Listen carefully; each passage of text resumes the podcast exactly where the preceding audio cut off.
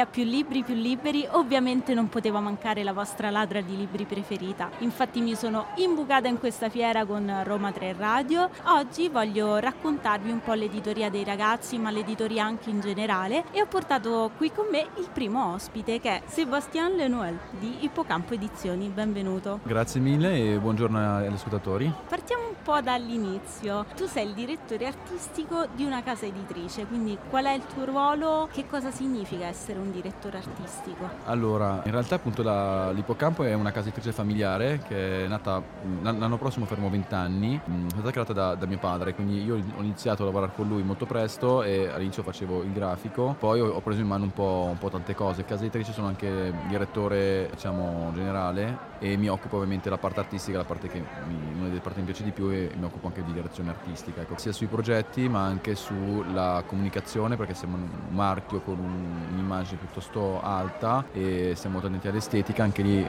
avendo sviluppato molto la parte di comunicazione, siamo attenti a, a mantenere l'immagine della casa editrice e seguire una certa linea. Infatti c'è molta cura nei dettagli, anche insomma i libri insomma, che pubblicate sono dettagliatissimi. Quanto lavoro c'è dietro tutto questo a livello anche di gestione? Allora sì, è un lavoro complesso, dietro ai libri c'è, c'è tantissimo lavoro ovviamente su tantissimi uh, aspetti, quindi sia dal punto di vista del contenuto, che è la cosa più importante, sia che sia un, il testo sia di creazione o che sia una traduzione, anche sull'editing della traduzione ci, ci vuole tantissimo mh, essere pignoli ovviamente, che l'editore ha una responsabilità. Poi dal punto di vista grafico, estetico, scegliere appunto libri che hanno, che hanno delle qualità che ci rappresentino, anche per, soprattutto i libri per ragazzi, è, è importante per noi, secondo noi, educare appunto l'estetica, l'occhio anche da, da giovani.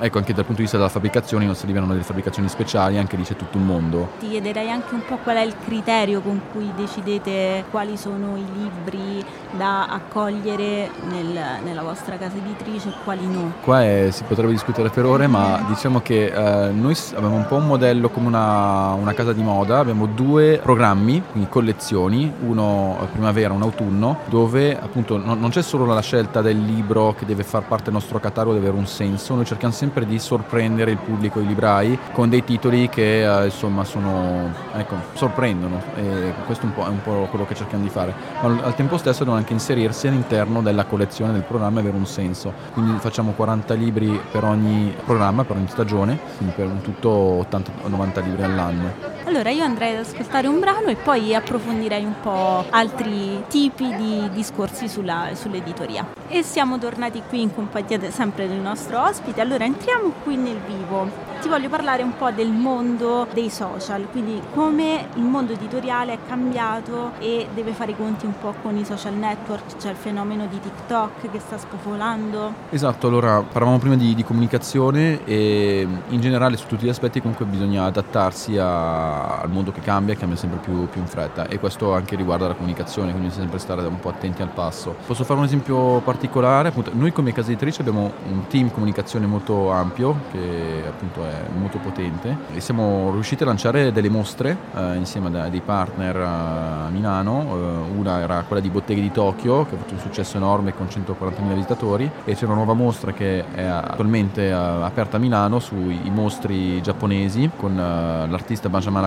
Questa mostra qua per esempio ha avuto un enorme successo, cioè il lancio di comunicazione ha avuto particolarmente successo su TikTok. Invece prima nel fuori onda mi accennavi di un anniversario che ci sarà, puoi parlarmi cosa avete in mente per festeggiarlo? Esatto, quindi l'anno prossimo facciamo i nostri vent'anni, la casa editrice ovviamente è cambiata tantissimo, perché vent'anni fa abbiamo iniziato con un libro, adesso ne facciamo novanta all'anno. Appunto l'anno prossimo faremo tantissime attività, specialmente eh, al Salone di Torino, quindi se vi capita di andare. La nostra casa editrice è un po' rinomata per questo, perché al Salone facciamo uno stand diverso ogni anno a tema, quindi è un po' la nostra particolarità, e il pubblico aspetta ogni anno di sapere qual è eh, lo stand, che è sempre molto scenografico e molto interattivo. Noi, per noi è importante creare una, un'esperienza, non solo appunto uno stand dove, dove si compra, però eh, ecco, quindi abbiamo fatto, una volta abbiamo fatto il, uno stand su, sul Mago di Oz con la Strada Gialla, un'altra abbiamo fatto una, una boutique parigina, l'anno scorso un tempio giapponese con i tori, e quest'anno sarà una sorpresa, quindi con i vent'anni lo facciamo molto grande e vi quindi aspettiamo. Quindi ci vediamo lì. Esatto. Nel senso... sono proprio curiosa di vedere che allestimento avete in mente. Ecco. novanta libri l'anno, quindi un po' è difficile anche decidere cosa sì e cosa no. Esatto, sono tanti perché sono quasi due libri al giorno per il team editoriale, che ha tantissimo lavoro da fare. Uh, sì, allora noi facciamo sia libri uh, in creazione, sia moltissimi, per la maggior parte, libri in, uh, in acquisto, quindi in traduzione. Appunto nel, nel mondo dell'editoria degli illustrati, perché noi siamo specializzati nei libri illustrati di, di qualità, sono molto costosi da fare e spesso sono progetti che sono fatti insieme a altri editori stranieri, specialmente francesi, inglesi, almeno per quanto ci riguarda, e noi ci occupiamo dell'edizione italiana. Proprio un lavoro di selezione, per avere un libro nel nostro catalogo, dicevo prima, deve entrare, deve inserirsi nella nostra linea editoriale, sorprendere, essere particolare. Un lavoro di selezione, di scouting, che è una delle parti più belle del mio lavoro, andare a, a cercare e scoprire delle, delle pepite, come per esempio appunto Bottega di Tokyo, questo libro qua l'abbiamo scoperto, era un libro giapponese e niente, è stato un successo, un successo. Sono stato anche recentemente a, a Tokyo, in Giappone, a cercare nuovi libri, ho fatto un po' di acquisti. Ecco. Immagino già che stai pensando già oltre. Sempre, sempre. Bisogna sempre pensare al, passimo, al prossimo passo e mai rimanere sui propri allori, perché tutto cambia in fretta, si viene copiati molto in fretta e bisogna sempre pensare al prossimo passo. Ecco. Io ti ringrazio per essere stato qui con noi. Grazie a voi. Buona fiera dei libri. Grazie mille, Grazie. Buona giornata.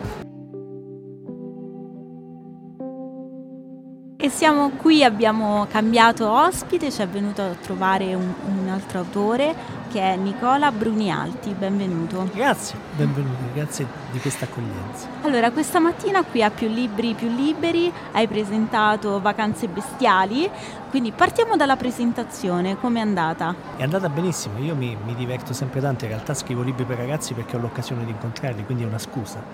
Scrivere libri mi fa incontrare, oggi erano più di cento, ci siamo divertiti un sacco e in una sala molto affollata, ma è stato molto bello anche tornarsi a vedere di faccia dopo questi anni un po' più complicati, è stato molto bello. Infatti la scrittura per i ragazzi, per anche i bambini, come ci si approccia da adulti ad un, a scrivere un libro poi che sarà destinato in realtà a chi è più piccolo di noi? Ma in realtà c'è un dodicenne dentro di me che scrive per loro, io in realtà mi riposo, eh, sfruttamento del lavoro minorile, io gli ho chiesto proprio oggi, ho detto secondo voi perché scrivo per i ragazzi? Mi hanno dato tante risposte.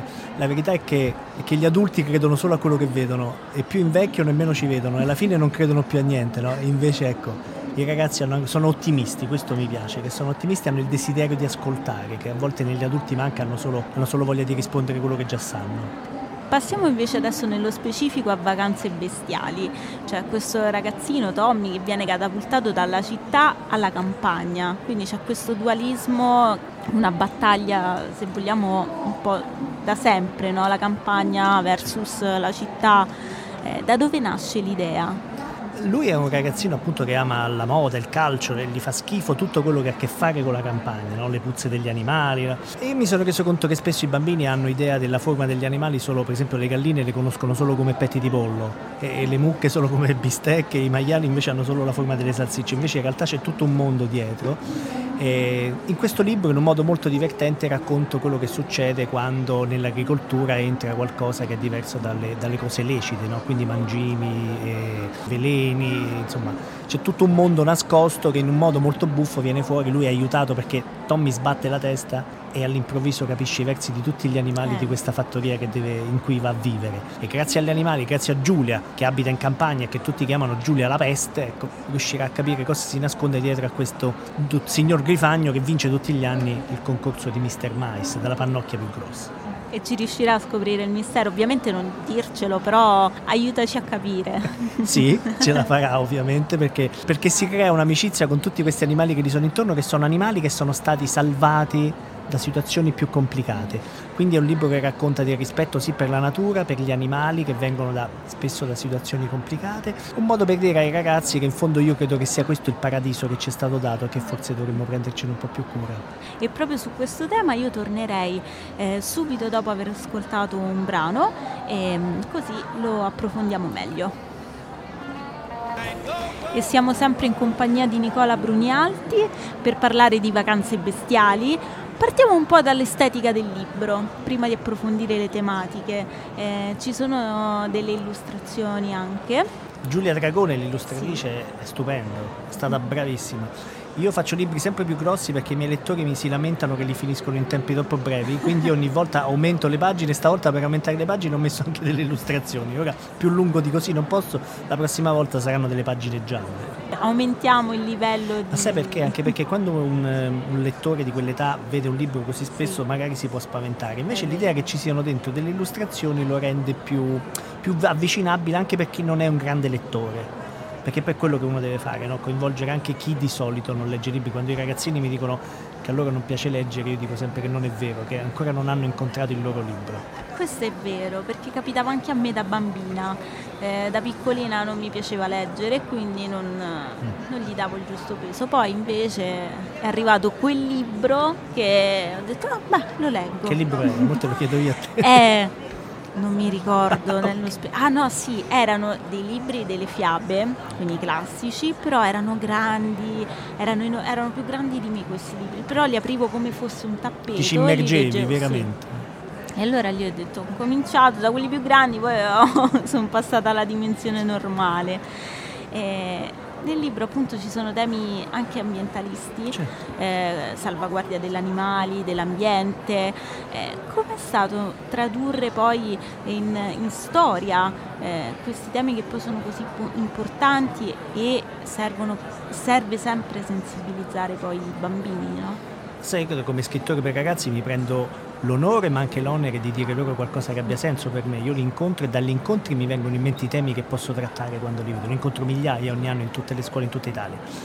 Questa volta l'ambiente mi sembrava un argomento molto, molto vicino a quello che succede oggi, no? Perché noi da adulti abbiamo sempre detto vabbè, poi un giorno succederà, un giorno succederà, un giorno succederà. Ecco, ahimè siamo arrivati a un punto in cui sta succedendo. Allora spero sempre che loro siano più bravi di noi, che possono porre un, un rimedio a que- al danno che noi abbiamo combinato. Noi siamo come dei topi che si sono costruiti delle trappole per topi, anche se Einstein diceva che era impossibile, i topi non lo farebbero mai, noi siamo più stupidi dei topi. E questo mi sembrava un tema molto attuale che io, nel mio modo di scrivere, nascondo sempre in un racconto molto divertente. E qual è secondo te la missione di un libro? Ma nel libro io credo che i ragazzi intanto... Tu, c'è un tema che tu vuoi raccontare, che credo sia la parte fondamentale, ma credo che sia importante che nel libro i ragazzi trovino un pezzetto di loro. Ogni lettore trova un pezzetto di sé e si riconosce in quella storia, no? E quindi è trovarci nel libro, ma a quell'età serve anche imparare parole, perché io gli dico sempre che è importante che loro dicano la loro, dicano quello che pensano, ma per dirlo devono avere le parole giuste, perché poche parole fanno pochi pensieri, allora è importante che loro abbiano le parole per dire quello che pensano. È vero. E invece il tuo prossimo passo quale sarà? Stai già lavorando a un progetto nuovo? Ancora no, ci sto pensando. Devo dire che sono stati anni molto pieni, perché sono usciti sempre per la casa di Ticelapis quattro libri di Superpollo, che è un altro mio eroe, che è un bambino che è un supereroe, ma gli tocca essere super sempre, invece lui vorrebbe essere sempre un bambino, mm. perché spesso i bambini sono costretti da mille impegni a essere un po' super.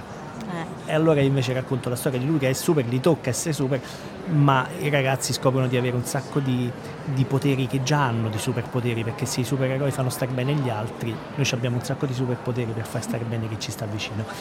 Per ora credo che mi dedicherò ancora un po' all'altro, a quello, e mi sono preso però un po', un po' di pausa. Ok, allora noi ti, ti ringraziamo per essere stato nostro ospite e ti accogliamo in futuro eh, quando avrai altri progetti da presentare. Molto volentieri, grazie tanto dell'ospitalità e buon lavoro a voi. Grazie. Ciao. E Ladra di Libri continua il suo viaggio nell'editoria. Abbiamo qui ospite Maddalena Spazzini, benvenuta. Grazie, buon pomeriggio. Quest'oggi c'è stata sempre qui a Più Libri Più Liberi la presentazione, un incontro speciale per raccontare la magia del cinema, che è il tuo ultimo libro. Com'è andata? È andata, bisognerebbe chiederlo ai miei, al mio piccolo pubblico, perché avevo un foltissimo ma giovanissimo pubblico di una scuola elementare qui di Roma. Mi ha fatto molto piacere che i maestri e le maestre abbiano organizzato una cosa così speciale, perché nei bambini c'è un misto di scetticismo e di curiosità verso questa tematica, che io cerco a loro, soprattutto loro perché erano molto giovani, di presentare in parallelismo con le serie tivù, quindi di spiegargli che il cinema è un po' il nonno eh, di Netflix, e quindi su questa linea li ho abbastanza catturati, quindi sì, è andata abbastanza bene. Infatti, com'è interagire con un pubblico di bambini? Nel senso, magari ehm, uno è abituato a interagire più con un pubblico adulto, invece quando si ritrova con dei bimbi com'è? È allo stesso tempo più facile e più difficile. Io sono stata un'insegnante, ma insegnavo all'università, quindi avere davanti dei ventenni era un conto e si davano tante cose per scontate, e avere davanti dei bambini è ovviamente un altro conto e bisogna spiegare tutto dalle basi. Quindi da un certo punto di vista è più interessante, perché li vedi affascinati da cose. Stamattina ridevamo durante l'incontro perché eh, dicevano, per esempio, erano, mi hanno tenuto un quarto d'ora a fare mille domande sul fatto che il cinema era muto. Ah, è vero. Ah, quindi questa cosa è stata da un certo punto di vista difficilissimo cercare di farglielo capire, ma dall'altro è bello vedere che la gioia di scoprire qualche cosa. Infatti nel, nel tuo libro si racconta la storia del cinema, uh-huh. quindi hai dovuto racchiudere insomma anni e anni di storia in, in poche pagine. Raccontaci un po' la genesi di questo libro, da dove nasce l'idea, come si è sviluppata. Allora, l'idea nasce eh, ovviamente dal, dal, dal mio precedente lavoro. Ho insegnato tanti anni in un'università dove insegnavo storia del cinema e, come dicevo prima, avevo davanti una audience un po' diversa,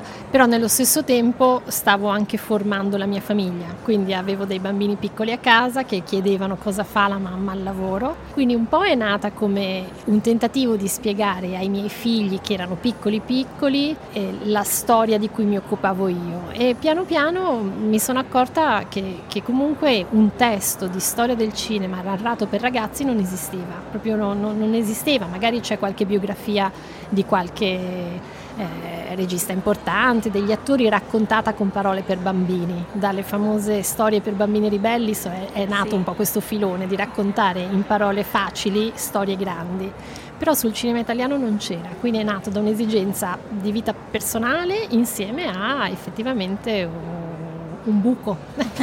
La storia viene raccontata attraverso una gatta parlante che incontra appunto tre bambini che vanno a Cinecittà e si ritrovano poi immersi in questa storia del cinema italiano. Com'è stato selezionare invece quali film inserire, quali registi, eh. piuttosto che altri, perché è talmente ampio come tema? Sì, è stato difficilissimo, infatti.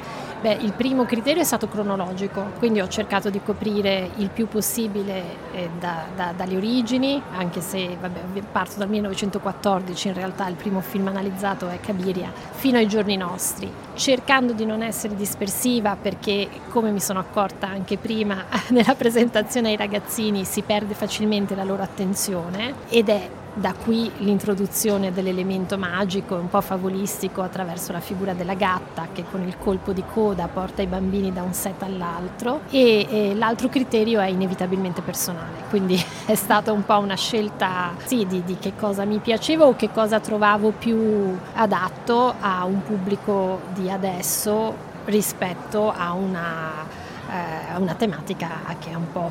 un po' diversa, è un po' antica. Allora io andrei ad ascoltare un brano adesso e poi tornerei ad approfondire alcuni aspetti del libro e a parlare più in generale della tua carriera di autrice. Benissimo.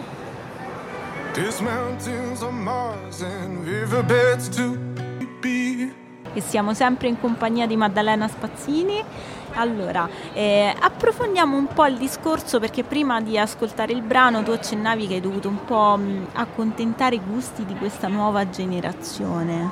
Sì, un po' accontentarli, ma anche un po' incuriosirli, perché mi sono accorta che ci sono tante cose che... Beh, ovviamente non sapevano, eh, anche cose che magari noi dalla nostra punto di vista di adulti non potevamo mai sospettare che potessero intrigarli, quindi per esempio il fatto che il cinema era muto, e allora per i ragazzini è una grande scoperta, ma soprattutto anche cercare di spiegargli come faceva il cinema muto a fare comunque un racconto, e mi accorgo che è molto, molto interessante, molto stimolante per loro scoprire che c'era la musica, scoprire che c'erano i degli scritti che potevano accompagnare le immagini. E quali sono i film che tu hai inserito all'interno del libro, ehm, che sono un po' i film del cuore? Lo sono un pochino tutti. Io ho una particolare passione per eh, Luchino Visconti, che però ah.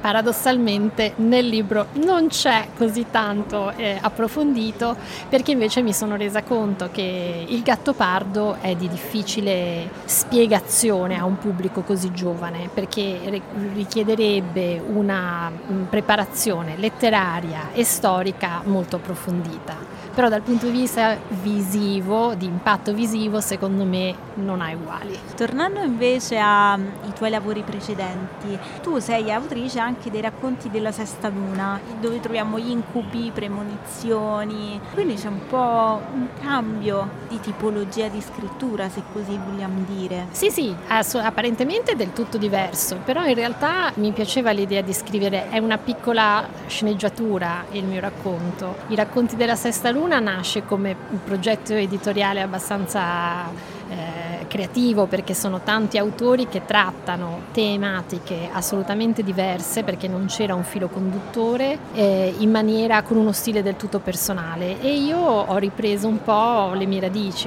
Ho insegnato cinema per tanti anni, non sono mai stata una tecnica del cinema, non sono stata una critica o no, una sceneggiatrice, però mi piaceva l'idea di creare un racconto cinematografico che è fatto molto di immagini. E invece progetti per il futuro? Ma mi piacerebbe continuare su questa linea della storia del cinema raccontata ai ragazzi, perché mi sono accorta che sarebbe un peccato, proprio adesso in un momento in cui il cinema sembra soffrire così tanto, sarebbe un peccato dimenticarsi delle proprie radici.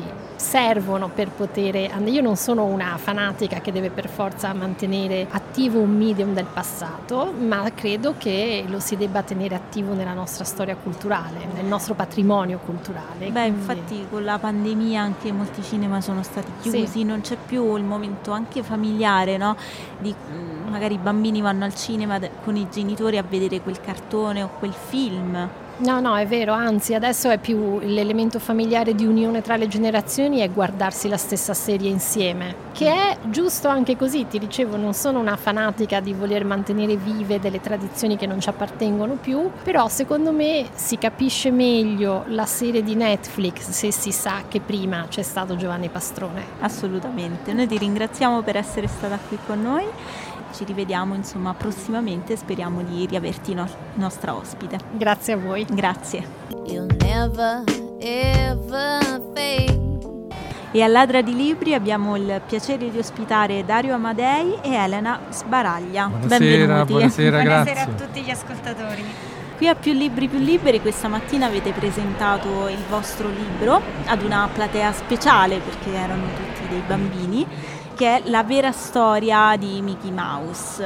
Raccontateci un po' come nasce questo progetto. È un progetto che affonda le radici in un lontano passato, perché io sin da piccolo eh, sono stato appassionato di Mickey Mouse. Noi facciamo laboratori nelle scuole di bibliolettura interattiva, di biblioterapia e di narrazione emotiva, e utilizziamo, oltre ai romanzi, ai racconti, anche i fumetti. Quindi nel corso degli anni l'abbiamo utilizzato molto Mickey Mouse, perché è veramente un pozzo veramente di tante cose e di messaggi, e racconta cento anni della nostra storia. Quindi avevamo tantissimo materiale. Un anno fa l'editore Grafofil ci ha proposto di fare questo libro, ha detto perché non farne un libro, e così è nata questa Roma, biografia romanzata, che ci tengo a dire che è la prima che è stata fatta, non ce ne sono altre. E infatti ero proprio curiosa di questo fatto, che non ce ne stanno altri. E poi perché la vera storia, cioè cos'è di Mickey Mouse che noi ancora non conosciamo? Perché spesso di Mickey Mouse vengono raccontati alcuni momenti di questi cento anni, magari ci si sofferma molto nel periodo eh, fascista, piuttosto che eh, diciamo negli anni dei, dei, dei suoi primi anni, quindi anni dei, intorno agli anni trenta. Invece noi abbiamo proprio raccontato dal millenovecentoventotto ai giorni nostri, quindi c'è anche tutta quanta una parte moderna Del, di Mickey Mouse. E poi eh, nel, in questa biografia c'è una parte che è completamente eh, em- emotiva, no? Perché appunto è il racconto che Dario ha eh, fatto di questa storia, della, sua bio, della biografia di Topolino, attraverso i ricorti e i fumetti, e una parte invece più eh, diciamo data dalle schede, quindi più storica, più, dove ci sono curiosità anche, se vogliamo, eh, Di, di vita, no? dell'epoca, e quindi è eh, diciamo a questa altra valenza, ecco, quindi una parte più emotiva e una parte più storica. Come nasce invece la collaborazione fra di voi, visto che avete mh, sì il progetto di Mickey Mouse, ma in realtà poi ce ne sono tanti altri? Ci siamo conosciuti per caso, grazie alle storie, perché ci siamo conosciuti durante un esperimento di scrittura collettiva che io ho lanciato in un social, su un social nel duemilanove. È stato molto interessante e abbiamo cominciato a collaborare. Abbiamo fondato Magic Blu-ray, che è la nostra impresa culturale, e, eh, e da allora abbiamo fatto tante cose. Noi lavoriamo sempre insieme, anche senza litigare, e, che non è una cosa non assolutamente è una cosa facile. facile. Riusciamo ad andare d'accordo. Quindi ognuno, in realtà noi ci completiamo, perché ad esempio questo libro lo potevo scrivere anche da solo, però sa- sarebbe mancata tutta quella parte di, di ricerca che solo Elena, per quanto mi riguarda, con, è in grado, in grado di fare. Però ecco, diciamo che la produzione di libri, che, che globalmente abbiamo pubblicato una ventina di libri, libri di narrativa, ultimamente ci siamo dedicati alla saggistica, è solo una parte della nostra cosa, perché noi in realtà principalmente ci occupiamo di laboratori scolastici e di anche formazione degli insegnanti, ed è questa la cosa che ci rende molto molto felici. Lavoriamo anche con gli adulti, eh, perché abbiamo anche dei gruppi di adulti. Poi in realtà io mi definisco un cacciatore di storie. Ah. Ogni tanto queste storie, molte delle storie che io caccio finiscono nel mio archivio, perché ce n'ho quasi diecimila, altri in libri che scriviamo insieme ai ragazzi. Poi alcune storie diventano dei libri, e questa di Topolino è forse una delle storie più belle che ho raccontato. Io andrei ad ascoltare un brano e poi continuerei la nostra chiacchierata. Siamo sempre qui in compagnia di Dario Amadei ed Elena Sbaraglia. Nella presentazione di questa mattina mi ha colpito molto una frase tua, Dario. Tu hai detto che ai bambini non si deve chiudere il cassetto della scrittura. Eh, il cassetto della eh. fantasia, in realtà. Eh, della fantasia. Guarda, questa cosa mh, la diceva Jung, no? Però messa così eh, me l'ha spiegata un bambino di sette anni. Tanti anni fa, durante il laboratorio, perché è venuto da me e mi ha detto: Dario, nella nostra mente la fantasia è contenuta in un cassetto. Perché noi bambini ci abbiamo spalancato mentre voi adulti lo chiudete? Questo succede, il cassetto della fantasia in realtà c'è anche una struttura anatomica a cui corrisponde, adesso non vi voglio annoiare con queste nozioni, che tra l'altro si chiama ippocampo, quindi è anche bello, no? E allora che cos'è che lo fa chiudere? Lo fa chiudere la società, perché la società a un certo punto ci spinge a recitare un ruolo. Io sono medico, quando all'università si arrivava al quarto anno, nei primi tre anni eravamo tutti amici, scherzavamo, ridevamo, appena ci mettavamo il camice addosso la gente cambiava, recitava questo ruolo, io dicevo, del ragazzo primario. Questo è un fatto che fa malissimo, perché significa eh, non esprimere le proprie emozioni, e le storie permettono di farlo. Quindi io ai ragazzi e ai bambini, come ho detto stamattina, non permettete a nessuno di chiudervi il cassetto della fantasia. E voi l'avete notato, no? Che i bambini lì era un gruppo molto eterogeneo, che non abbiamo creato noi. C'è stato mandato in dono dal destino, però noi lavoriamo sempre con gruppi molto eterogenei. C'erano bambini di prima elementare e bambini di prima media. E uno pensa, è molto più facile fare il laboratorio con i bambini di, di prima media? Assolutamente, con i ragazzi di prima media? Assolutamente no, perché già in prima media questo cassetto della fantasia si chiude e ci sono tante cose, tante inibizioni. Loro hanno paura perché hanno, temono di sbagliare. I bambini piccoli no. Nella scuola dell'infanzia ancora meglio, e anche nei nidi, perché noi lavoriamo anche nei nidi come formatori, e ci si è, ci si è aperto un mondo, insomma, un mondo che la gente non conosce e che si può rivivere leggendo delle storie belle come quella di Mickey Mouse. Questo è un saggio poi su Mickey Mouse. Molti adulti non lo leggeranno perché diranno: ah, Mickey Mouse è una cosa è per, per bambini, bambini. Ma non possono fare l'errore più grande, perché Mickey Mouse racconta la verità. senza peli sulle lingue, sulla lingua. E infatti voglio proprio chiedervi cosa rappresenta Mickey Mouse per voi. È stato un compagno quando eravamo piccoli, però eh, avendo la fortuna di eh, lavorare con le storie sempre, perché anch'io nel momento in cui ho incontrato Dario ho avuto la possibilità di tornare alle storie, che è stato un qualcosa che mi ha sempre interessato, però anche io stavo iniziando a essere inglobata dalla società che mi aveva etichettato con il mio ruolo professionale. Invece si può deviare un pochino quando si, ci si affida alle storie, e Topolino è stato da bambina un compagno, ma da grande continua ad essere un maestro, perché lui eh, non, non si tira mai indietro, tratta qualsiasi argomento, e quindi se noi cerchiamo magari qualche risposta o vogliamo sapere un qualcosa, possiamo anche aprire un fumetto di Topolino e trovare lì le risposte che cerchiamo, o guardare un corto. Quindi è sia lasciarsi andare dal, alla fantasia, ma anche riflettere su qualcosa di importante. E ci tenevo soltanto ad aggiungere che per fortuna Walt Disney il cassetto della fantasia non l'ha chiuso e l'ha tenuto aperto anche per tantissimi altri adulti che invece l'avevano chiuso, ma lui ha creato dei mondi tuttora reali in cui potersi perdere. E invece per te, Dario, Topolino cosa, cosa rappresenta? Perché io ho scritto nella, nella dedica al libro, se tu hai visto, se Topolino non esistesse bisognerebbe inventarlo.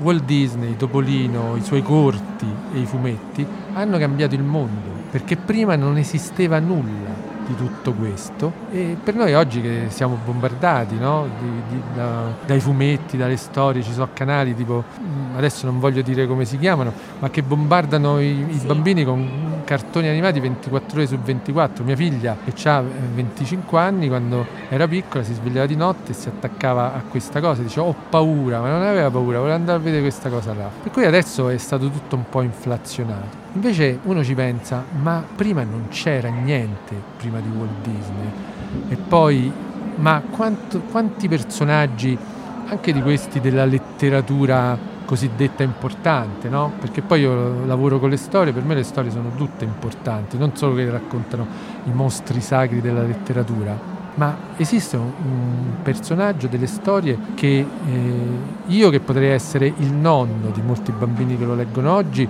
le leggevo da piccolo, ma anche mio padre le leggeva da piccolo, e vi dirò di più, anche mio nonno, che era giovane, perché lui era nato alla fine dell'Ottocento, tenetevi forte, quindi nel ventotto, quando sono usciti questi corti di Topolino, che oggi uno dice ah sono per bambini, ma io vi potrei citare alcuni corti dove c'è raccontata la verità, erano tutti ammirati, Chaplin faceva, quindi è uno, per me rappresenta un qualcosa di geniale che è stato Eh, partorito letteralmente da una delle persone più geniali de- della nostra epoca. E invece progetti futuri? State già valutando e lavorando a nuove storie? Sì, in realtà non, non ci fermiamo, perché comunque le storie un po' le cerchiamo, un po' ci arrivano, quindi sì, diciamo che stiamo iniziando a raccogliere materiale per una nuova storia che raccoglierà tante storie, mettiamola così. Okay. La storia delle storie, la storia delle, delle storie. Storie, sì.